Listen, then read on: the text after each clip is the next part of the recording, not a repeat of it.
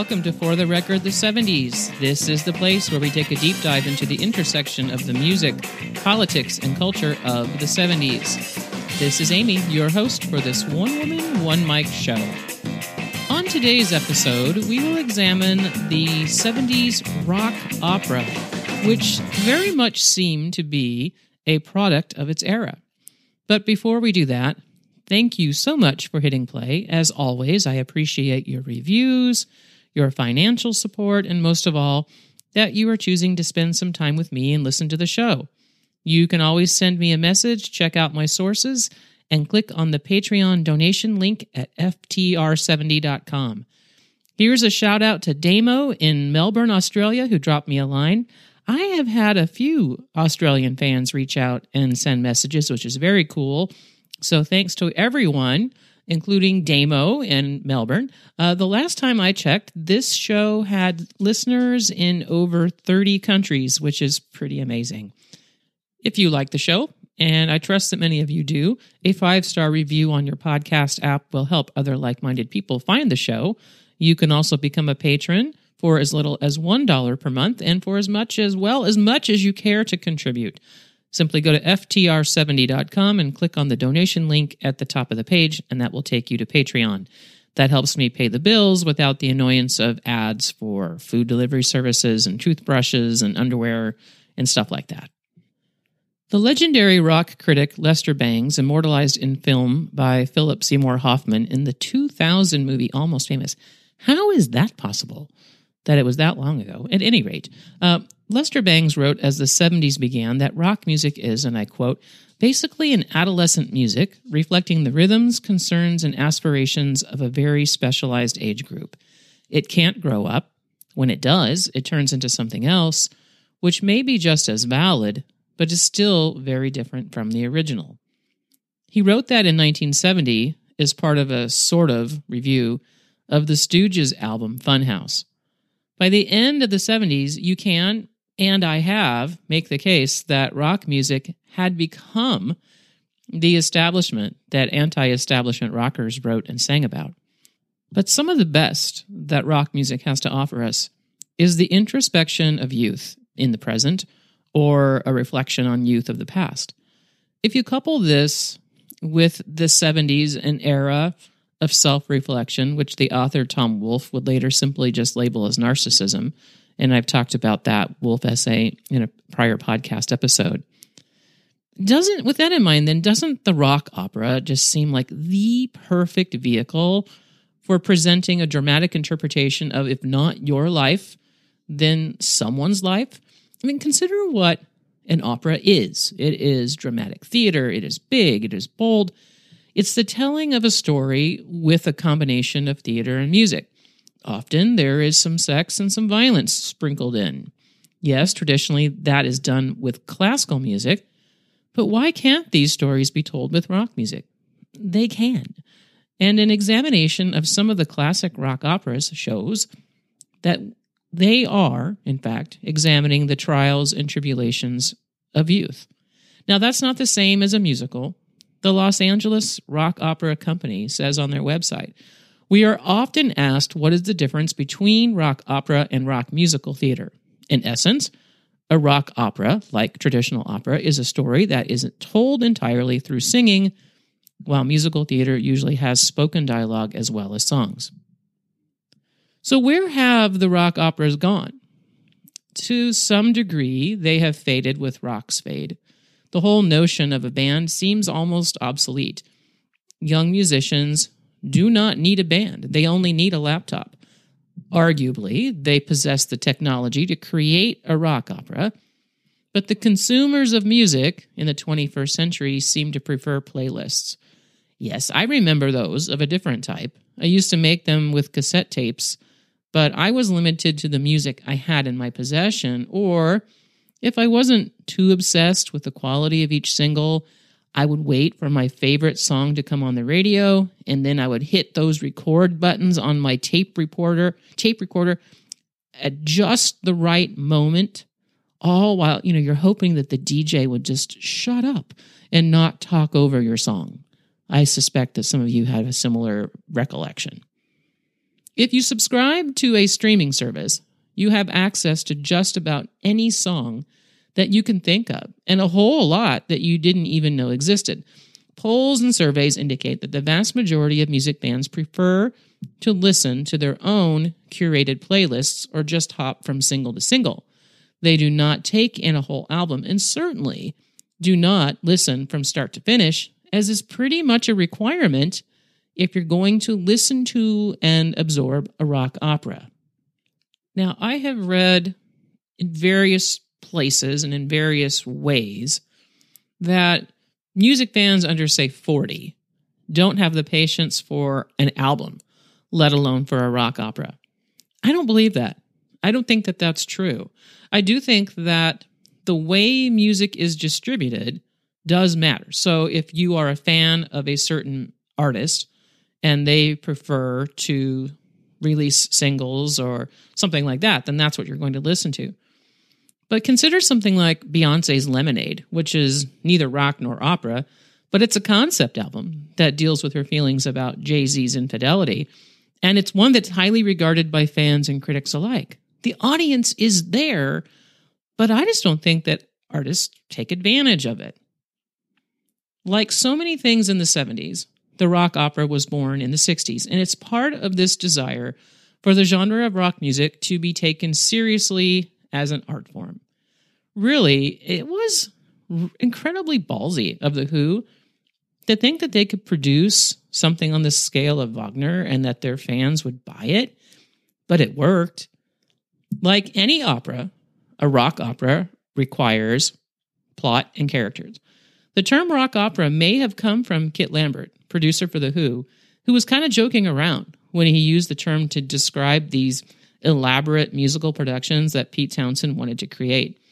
And it is Townshend who is credited with the first rock opera, A Quick One While He's Away. It's a 10-minute song containing 6 movements that was recorded for The Who's second album called A Quick One in 1966. However, Ryan Fortel begs to differ, and he offers a different candidate for the first. He is a historian and author of one of those short books in the wonderful 33 and a Third series. This one is about the Drive By Truckers Southern Rock Opera from 2001. If you like deep dives into records, you really must check out the catalog of offerings from the University of Texas at Austin, I believe it is, and the 33 and a Third series. He makes a very compelling case for Amandize, which he describes as an early 1960s attempt to stage the New Testament for the boomer generation of rock and roll mad teenagers. It takes on several of the societal problems that make for good drama, even if we are not actively working to fix any of those problems, such as racism and poverty. 3 years later, in May 1969, The Who released the double album that was 2 years in the making called Tommy, about Tommy Walker. This is how Rolling Stone summarized the plot in its 1969 review. The central character is Tommy himself. Born during the First World War, he becomes blind, deaf, and dumb after seeing a murder by his parents in a mirror, becomes a pinball champion, reaches a state of grace, regains his senses and starts his own religion, is eventually discarded by his disciples somewhere in the far distant future, finds himself as isolated as he was in the beginning. The opera is, apart from being some of the best rock yet, a statement of Townshend's philosophy. It's about life, he says. Well, this is what Roger Daltrey said about it decades later. And it came out at a time, particularly in America, where the youth of America were really being, hammered by the Vietnam War. Conscription, being sent off to Vietnam. So I think it was a kind of spiritual awakening in some way, and it captured people's imagination, and off it went. There's something about the music that touches people deeply. I think everybody has their see me, feel me moments. I think everyone has their Tommy moments where they feel that they're deaf, dumb and blind. I know when I look back on my teenage years, It's almost like that's how I was. I think that speaks to one of the things that we look for in music, which is something in the lyrics that makes us feel as if we are not alone in however we might be feeling, especially if we were feeling sad or confused or something like that. Consider now that Tommy is not just about one song, but it's about the character. And then consider now the potential of connecting not just with the song, but connecting with the character of Tommy. Now, writing a song about a pinball champion could have gone horribly wrong, especially if this song is supposed to be serious. You run the risk of unintentionally writing a novelty song rather than a rock song. But Pete Townshend was willing to risk that because he was trying to gain the favor of a very well-known and influential British rock critic, Nick Cohn, who also happened to love pinball. Pinball was very much a part of 70s pop culture in the United States, too. And those machines in the 80s were right alongside Pac-Man in many arcades. But they were actually illegal in some cities in the 70s. It was considered gambling, and the Chicago Mafia produced a lot of the machines. So it was not until 1974 that the California Supreme Court ruled that pinball is a game of skill, not chance. And then New York City loosened up its ban a couple of years later. Let's check the lyrics to Pinball Wizard. You know, I knew some people like this and was in awe of watching them play pinball. Now, a little alert here, certainly... the phrase deaf, dumb, and blind is not a term or a phrase that we would use today to describe somebody who couldn't hear and couldn't speak and couldn't see. So understood that is something that we would consider offensive today. Nonetheless, the lyrics, he stands like a statue, becomes part of the machine, feeling all the bumpers, always playing clean. He plays by intuition, the digit counters fall, that deaf, dumb, blind kid sure plays a mean pinball. Yeah, I knew people like that who played like that, where they seemed like they were part of the machine. In 1975, Robert Stigwood produced the movie version of Tommy, which featured a rather star-studded cast. Let's see, who was in that? Tina Turner, Anne Margaret, Jack Nicholson, and Elton John. Elton reportedly agreed to play the Pinball Wizard and cover the song if he could keep the enormous boots that made him about 10 feet tall. In the movie, Elton's instrument is a pinball machine with a keyboard. He wears his Elton-esque sparkly glasses, a sparkly beanie with a pinball on top, and of course the boots. And it's all just so perfectly 1975. Pinball Wizard is, I think, the most pop-sounding of the songs in Tommy, yet its inspiration comes from the 1680 piece Fantasia Upon One Note by Henry Purcell. I said 1680. That one note is a middle C, which is maintained throughout the piece by the violin or whichever instrument is playing it, and the other instruments kind of swirl around it. Why? Well, the speculation is that Purcell maybe had a friend who could not really play, so he created a piece in which the friend just needed to maintain the middle C and still participate in playing the song. Pete Townshend said, "I found that a stunning thing to call upon while I was in the process of writing Pinball Wizard. I analyzed every single chord in the piece and found ways to play them on the guitar." So, from this...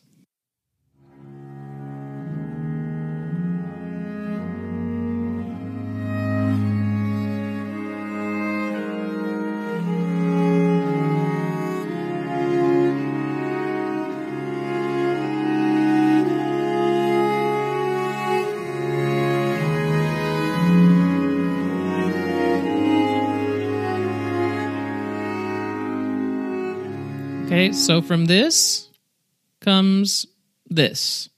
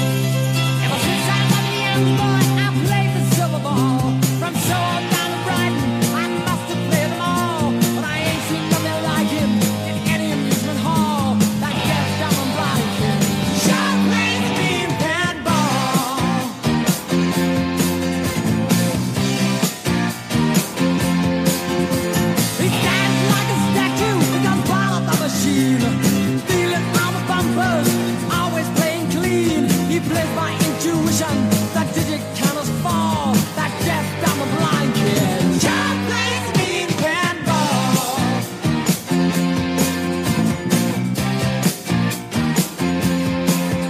He's a pinball wizard, there has to be a twist. A pinball wizard got such a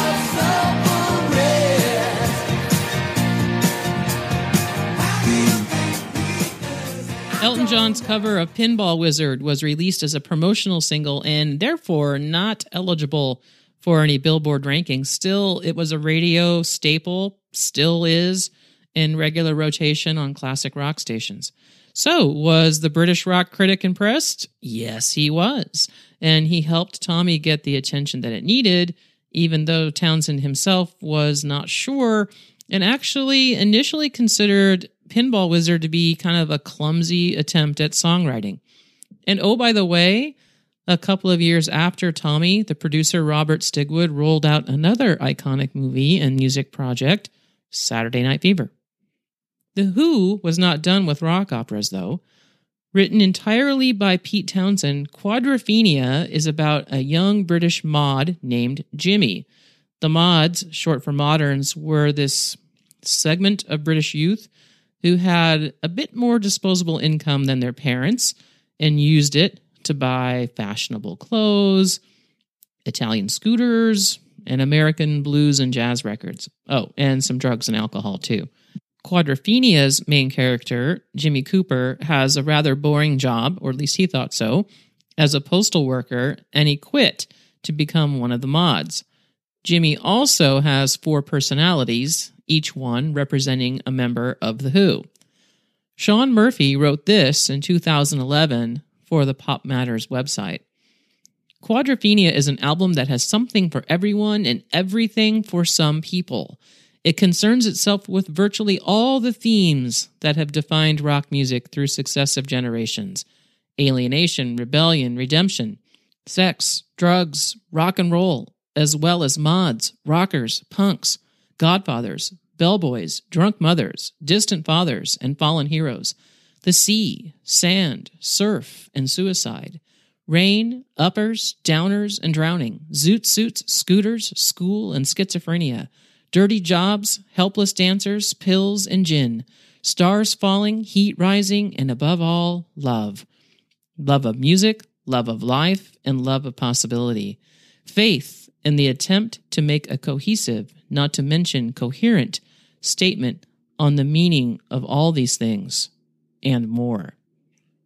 A syndicated review from the Chicago Sun-Times in the fall of 1973 compared Quadrophenia to Ulysses by James Joyce, Beethoven's Symphony No. 9, and Goethe's Faust, in that they stand alone in their genre.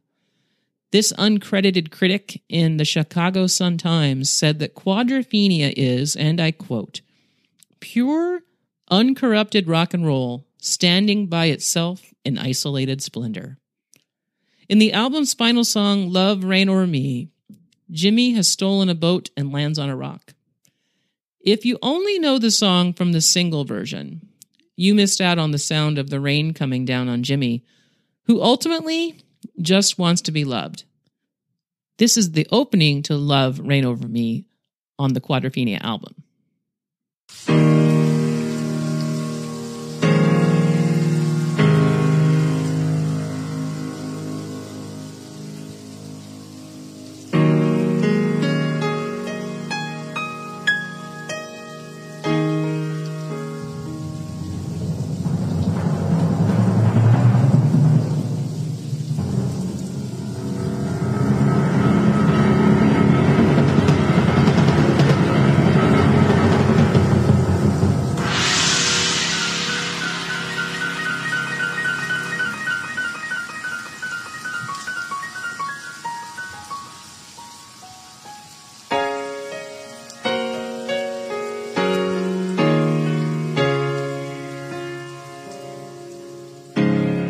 That is so nice.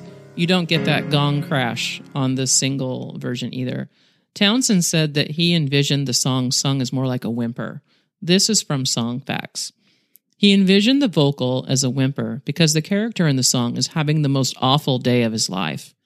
When Daltrey, Roger Daltrey, let loose, it was an interpretation that shocked him, and he reflexively dismissed it. Engineer Ron Nevison convinced him to give it a chance. Now, I say, when Roger Daltrey sings in the beginning of the song, he takes this calm and measured approach. But then the emotion, it builds, and Keith Moon's drumming just seems to be pushing Daltrey along, and then this is what happens.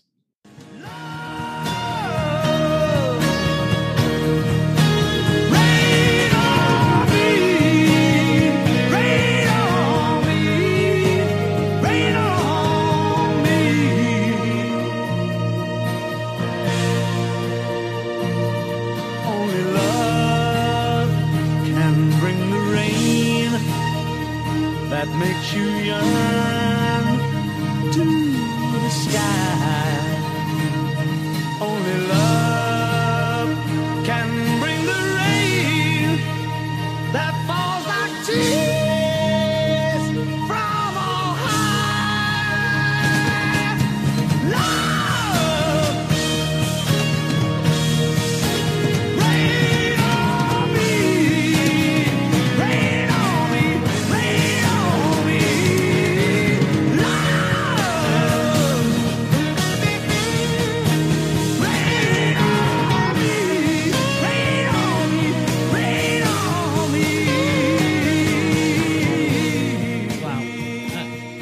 It's cathartic, and it's big, and it's bold, but it's also tender at the same time. And maybe that's the Who's best too. I'm not sure. It's fabulous. I know that. It's also not a hit by Billboard Hot 100 standards, but it's definitely secure in its place in the canon of classic rock. So 1973 is the same year that critics said that Paul McCartney was all washed up, because there may have been nothing more difficult for Paul McCartney than competing with Paul McCartney. His new band, Wings, was accused of creating nothing more than silly love songs as they were getting ready to record McCartney's fifth album since the breakup of his other band. Now, I will admit that Band on the Run, the album, does not meet the criteria for a rock opera, but you can make the case that the title track does. It is a song in three parts about escape, which also isn't exactly about youth, but I suspect that more than a few of the boomers who were moving into adulthood and all that this implies could relate to the desire to break out of a jail of some type. This is what McCartney said about this in an interview for a BBC documentary almost 40 years later. Ron, I think round about that time, there was a sort of spirit amongst the young people of like, getting away, vigilantes, desperados. There were records coming out a bit like that. And I think that was me doing a nod to that kind of thing. It was a nice idea, to sort of breaking out, you know, and we're stuck inside somewhere, these four walls, and then the song could break out, and then it could get more sort of fantasy into it. The recording of Band on the Run at the EMI Studios in Nigeria was a mess. In terms of it was one misadventure after another. It started with two band members quitting Wings before they even left for Nigeria, Paul and Linda McCartney, his wife. They were robbed by somebody with a knife, and they were told later that they were lucky that they were not killed. I'm not sure what Paul thought he was going to find in Nigeria. I don't know why he would ignore the advice he was given and go out at night and make himself and make Linda a target for this robbery. What the robbers got, among other things, were the original Band on the Run demo tapes. Wouldn't you love to know if anything happened to those, or if they were just tossed in the trash can or what? But so much for taking his band somewhere where he thought they could kind of act like tourists by day, maybe lounge on the beach, and then go out and record at night. You add in that the quality of the equipment that was available to McCartney was not what he was used to, and none of this was a recipe for success, except for that ingredient known as Paul McCartney and Tony Visconti, who McCartney hired to both write for and conduct a 60-piece orchestra. Band on the Run was released as the follow-up single to Jet in April 1974. It's a story about breaking free from prison. The song does not have the same intricate plot as Tommy or other rock operas, but it does kind of have a vague story about a persecuted band. The first of three parts of the song begins very slowly. Stuck inside these four walls, sent inside forever, never seeing no one, nice again like you.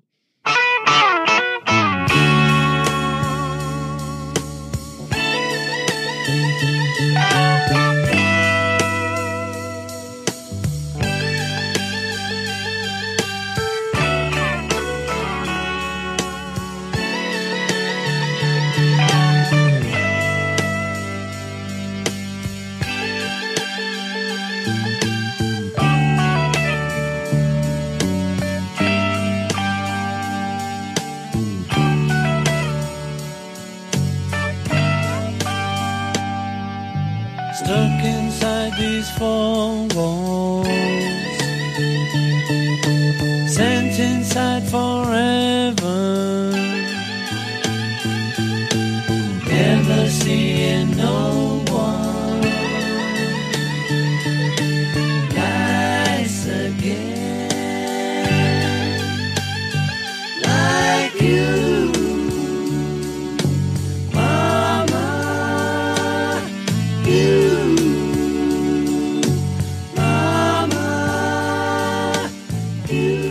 Okay, so this part is kind of slow and languid, and then the song transitions into a bit of a more kind of a funk rock statement about what our narrator will do if his band ever breaks free.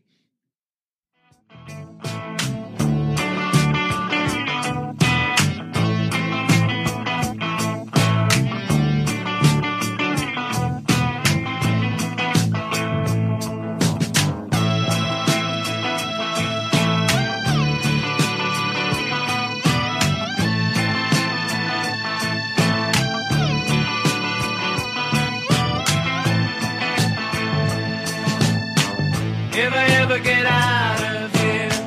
Thought of giving it all away to a registered charity. All I need is a pint today. If I ever get out of here. If we ever get out of here. So it's distinctly different from the first part, right? It's kind of funky, a little bit rock. And then comes the third part. And then the orchestra comes crashing in and the band is free.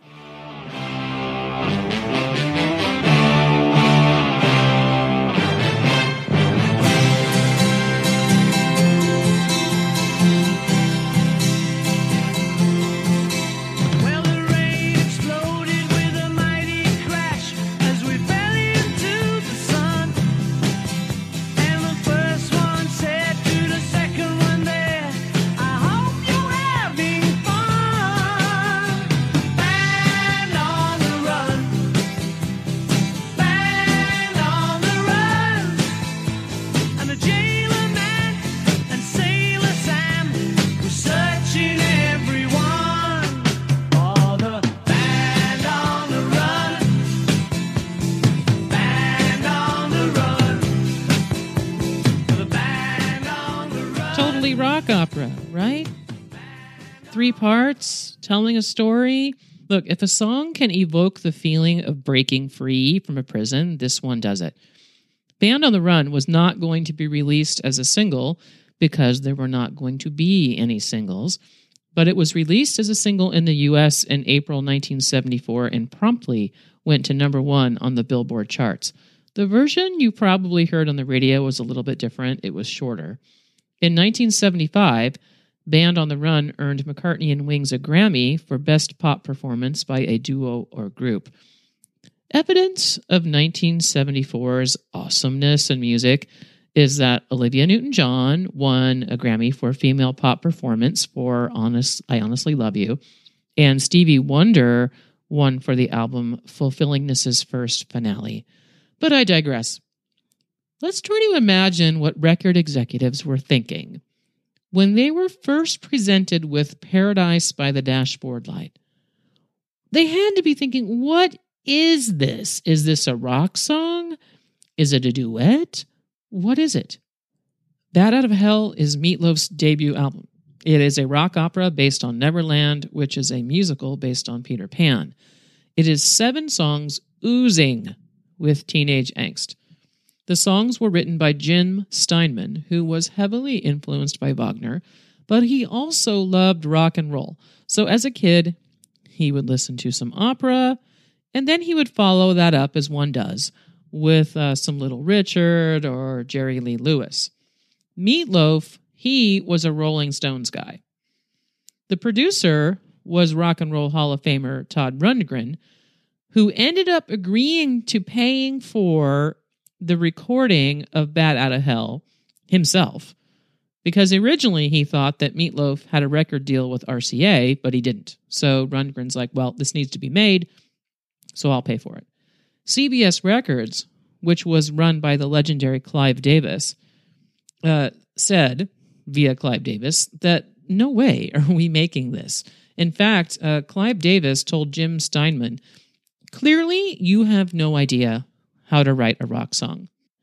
Dave Marsh wrote this in his Rolling Stone review of Bat Out of Hell. Meatloaf has an outstanding voice, but his phrasing is way too stage-struck. He needs a little less West Side Story and a little more Bruce Springsteen.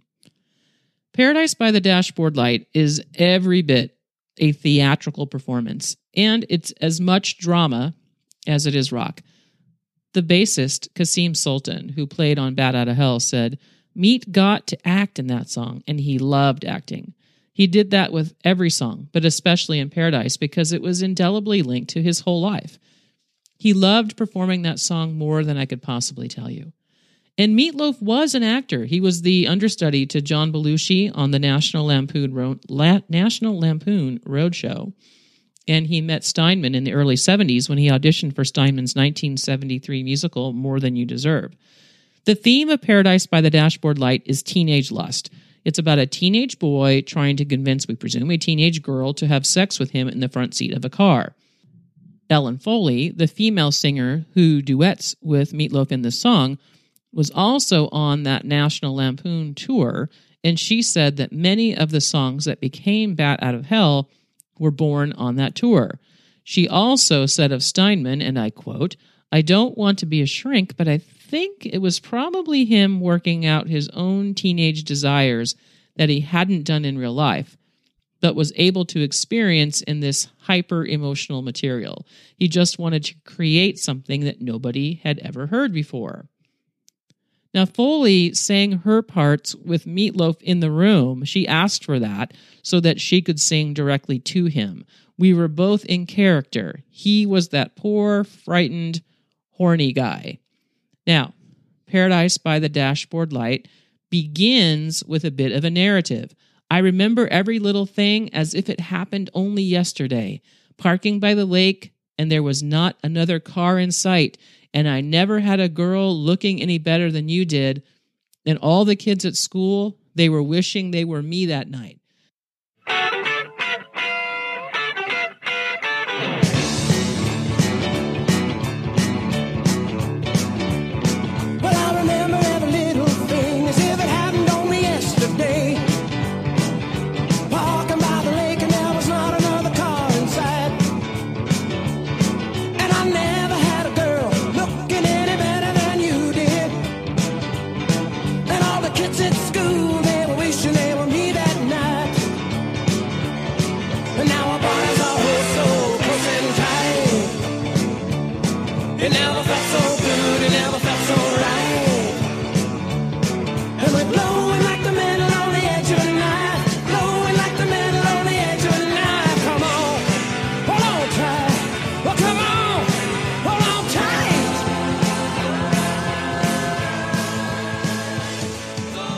Okay, so then we get to the part where he has just about successfully convinced her to do the deed.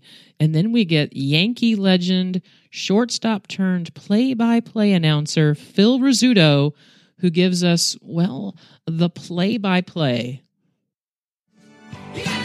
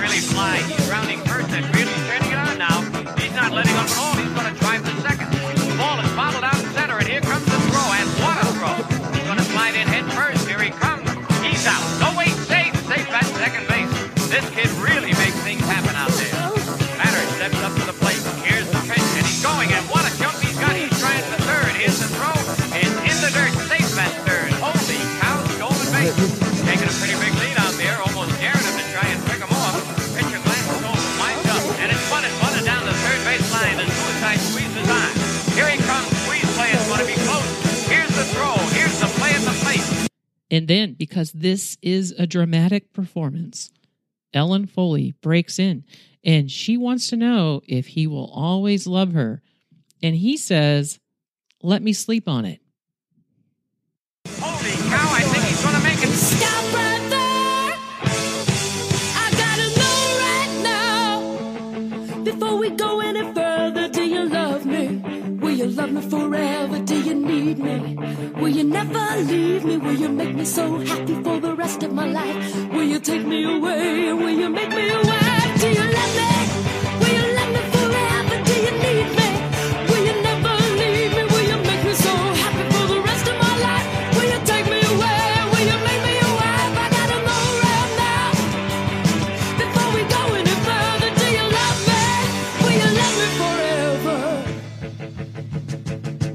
Let me sleep on it, baby, baby, let me sleep on it. Let me sleep on it, I'll give you an answer in the morning. Let me sleep on it. Her answer, after he says, "Let me sleep on it," she says yes. She agrees to go all the way tonight, and he agrees to love her forever. And then comes, again, because this is a dramatic performance, and this is a rock opera, here comes the regret.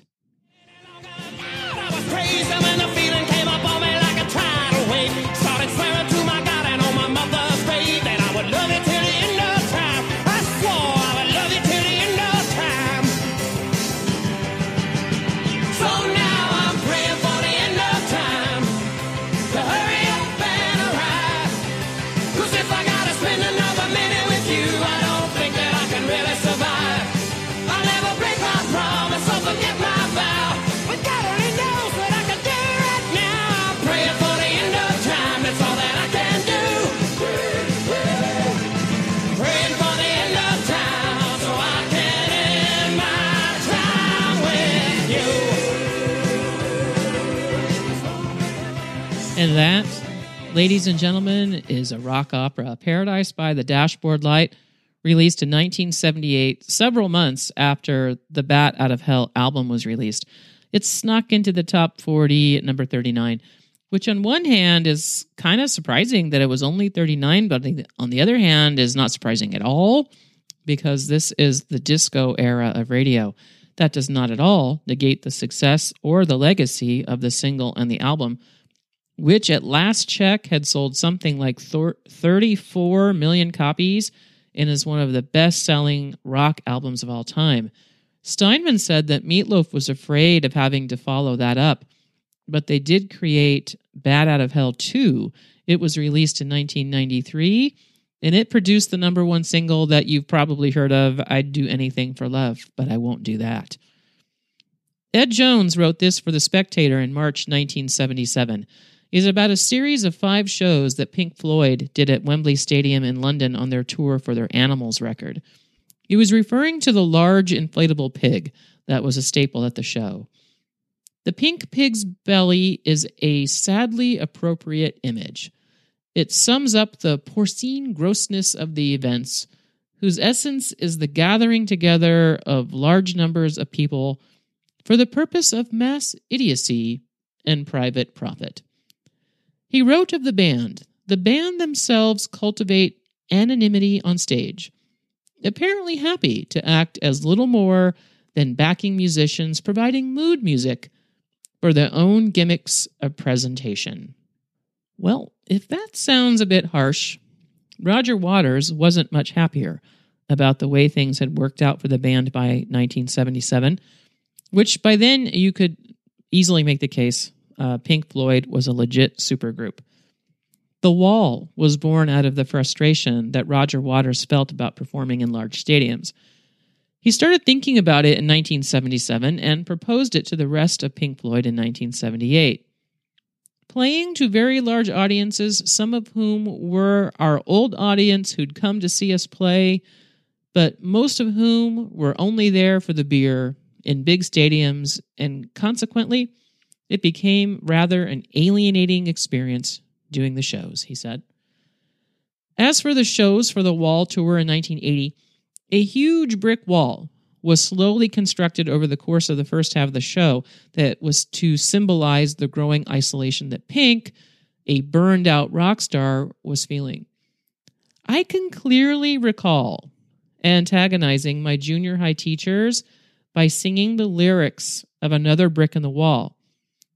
And as I sit here now, a high school teacher, I can get why they were a bit ruffled by that. Waters was writing about a different era, though. He was writing about 1950s grammar school in Britain that he described as more about controlling boys than educating them. It turns out, by the way, that my junior high was not the only school to be oh so clever as to sing this song in our hallways. A review of some newspaper articles reveals that some teachers across the United States wanted the song banned from the radio. Some radio stations did put up some resistance to playing it, and the song was, in fact, banned in South Africa. This is from the Cedar Rapids, Iowa Gazette in July 1980, which had published a syndicated article by William Sievert. While the song is not the first example of the anti-education theme in popular music, it comes at a time when increasing numbers of students are questioning the value of their education and are aware of the often drastic cutbacks in youth services.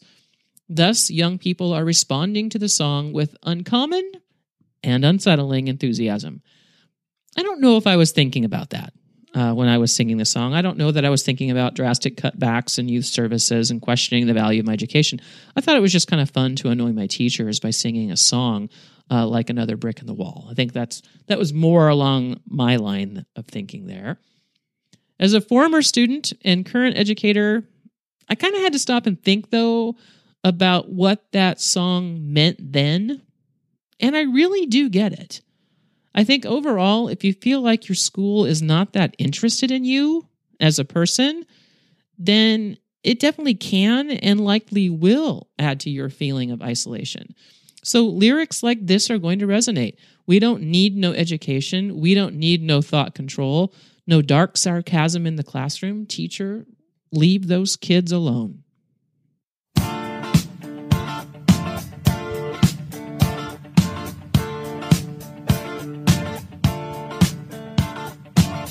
don't need no education.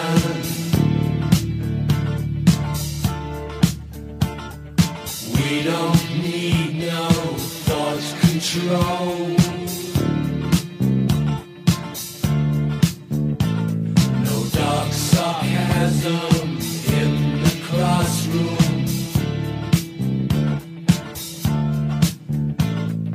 Teacher, leave them kids alone.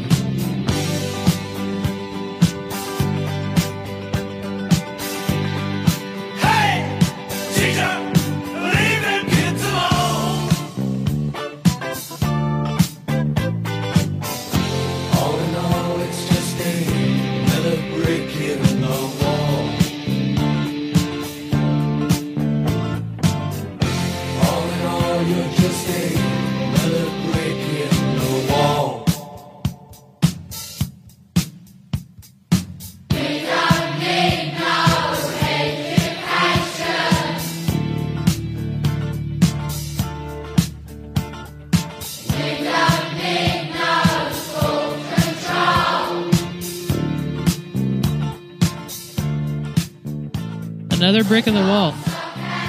That's an actual children's chorus there. And no, it's not your imagination that song just sounds a little bit disco. Released in November 1979, it went to number one in March 1980 on the Billboard Hot 100 and in the hallways of Fremont Junior High in Nebraska. The rock opera does not need to be a lost art. Neither does rock, for that matter. It's as much up to the artist to provide this form of art, and if they make it, I think there's an audience for it. Yes, it's very 70s in many ways, but it's about telling stories, and that is something that I think never goes out of style. That is all for this episode of For the Record, the 70s. Thanks so much for listening. All of my sources are on FTR70.com. If you like what you hear, the best thing you can do is tell somebody. You can follow the show on Instagram at 70s Podcast. That's all for now. Bye, everybody.